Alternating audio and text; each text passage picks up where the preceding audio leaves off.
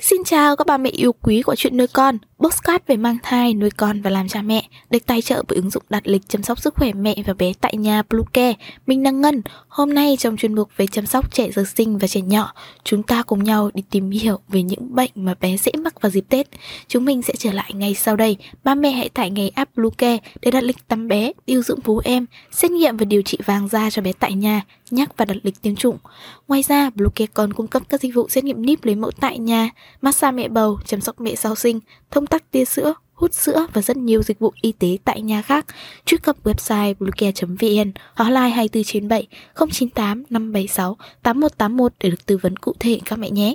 Vào những ngày lễ Tết, cha mẹ thường có tâm lý chiều theo ý thích của con mà không hề biết đó là nguyên nhân gây ra những bệnh không tốt cho bé. Sau đây là một số bệnh trẻ hay mắc vào dịp Tết và cách phòng chống hiệu quả cha mẹ nên tham khảo để đảm bảo sức khỏe cho bé. Bệnh đầu tiên là tiêu chảy cấp. Đây là tình trạng mà nhiều trẻ nhỏ gặp phải. Do ngày Tết, các bé cứ giả dích bánh kẹo, nước ngọt, hoa quả và không ăn đúng bữa. Khi bị bệnh, bé có các biểu hiện như đi ngoài liên tục, đau bụng, mất nước, mệt mỏi. Trước hết thì cha mẹ cần bù nước cho con bằng cách dùng dịch như Orezon. Trong trường hợp còn bị sốt, cần cho uống thuốc hạ sốt sau 2 ngày nếu tình trạng không cải thiện thì cha mẹ phải đưa trẻ đi bệnh viện. Để phòng tránh bệnh phải đảm bảo ăn uống hợp vệ sinh, rửa tay trước khi ăn, không ăn nhiều bánh kẹo, đồ ngọt và lưu ý duy trì bữa ăn của trẻ như bình thường. Bệnh thứ hai là táo bón. Táo bón thường xảy ra nhiều hơn ở trẻ từ 1 đến 3 tuổi vì ngày Tết bé thường ăn ít rau, nhiều thịt, đồ ăn lạ và các món rau đạm giờ ăn thất thương. Nếu trẻ bị táo bón thì mẹ nên cho bé bú nhiều hơn, uống nhiều nước và bổ sung rau trong bữa ăn. Ngoài ra có thể bổ sung cho trẻ men vi sinh và ăn thêm hoa quả rau chất xơ như cam,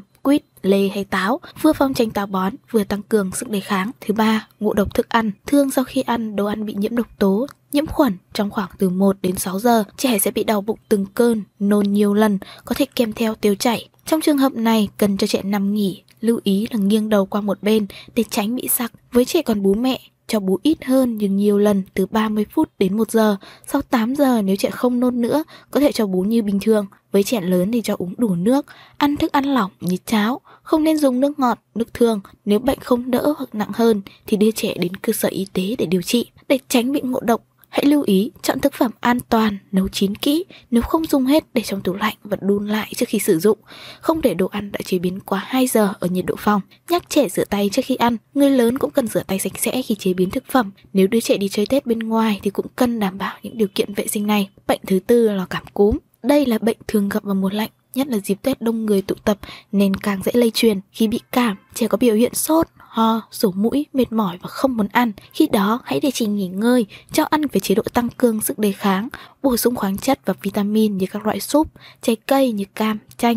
Dùng thực phẩm dễ tiêu, tránh đồ ăn nhiều dầu mỡ, cho trẻ uống hạ nhiệt nếu bị sốt và theo dõi tình trạng thường xuyên. Để phòng bệnh thì cần đảm bảo giữ ấm cho trẻ. Khi cho trẻ đi chơi, ngoài mặc đủ quần áo, cần đeo găng tay, khẩu trang và mũ nón. Thứ năm là hóc dị vật đường thở. Trẻ đang chơi đùa bình thường, bỗng nhiên có các biểu hiện như ho sặc sụa, khó thở, trợn mắt, mặt tím tái thì có thể đã là bị hóc dị vật. Khi đó thì cha mẹ cần đưa trẻ đến ngay bệnh viện để được khám và gặp dị vật da hoặc sử dụng thủ thuật Hemlich để cấp cứu, dùng tay vỗ lưng hoặc ép vào cơ hoành để tạo ra một áp lực lớn đột ngột trong đường hô hấp, đẩy dị vật ra ngoài. Phương pháp này có hiệu quả nếu dị vật choán gần hết đường thở và dễ di chuyển như viên bi hay kẹo. Còn những vật không choán hết đường thở hay góc cạnh thì cần đến chuyên khoa tai mũi họng để lấy ra. Không được dùng tay để móc dị vật trong họng trẻ vì nguy cơ sẽ đẩy dị vật vào sâu hơn, gây ngạt thở. Để tránh cho trẻ không bị hóc dị vật, cha mẹ không nên để trẻ tự ăn những loại quả có hạt như mãng cầu hay dưa hấu và các loại hạt như hạt dưa, hạt bí. Giữ chúng xa tầm với của con, không để vương vãi trên sàn nhà, không cho trẻ chơi với các loại đồng xu, đồ vật nhỏ. Nếu thấy trẻ đưa những thứ nói trên vào miệng thì đừng vội la mắng sẽ làm con giật mình và nuốt luôn. Không nên cho trẻ ăn hay uống khi đang khóc hay ngậm thức ăn trong miệng khi đang đùa giỡn. Để Tết này được trọn vẹn và đảm bảo an toàn cho cả bé và gia đình, để không phải làm bạn với bệnh viện ngày Tết, chúng ta hãy chủ động phòng ngừa tai nạn hóc dị vật đường thở ngày Tết cho trẻ nhé. Trang bị cho mình những kỹ năng cấp cứu cần thiết như kỹ thuật vỗ lưng, ấn ngực, kỹ thuật Heimlich. Đặc biệt, hãy trang bị sẵn bộ dụng cụ hút dị vật đường thở của Blue Light vì đây là tai nạn rất phổ biến và nguy hiểm. Khi xảy ra, chúng ta chỉ có 4 đến 6 phút để sơ cứu cho bé trước khi bé bị chết não. Hầu như không có cơ hội để đưa trẻ kịp đến các cơ sở y tế gần nhất. Gọi đến số hotline 035 334 2981 để được tư vấn nếu muốn mua bộ dụng cụ hút dị vật đường thở ba mẹ nhé. Ngoài ra, cha mẹ cũng cần lưu ý một số trường hợp trẻ bị dị ứng thức ăn, bị bỏng, ngã cầu thang, do người lớn bận rộn nên đôi lúc không để ý bé thường xuyên được. Một việc cực kỳ quan trọng và cần thiết là cha mẹ hãy dành thời gian xem lại tủ thuốc gia đình, bổ sung đầy đủ những loại thuốc cơ bản như thuốc đau bụng, thuốc hạ sốt, cảm cúm, phòng trường hợp cần dùng để giúp bé khỏe mạnh và an toàn những ngày đầu năm mới.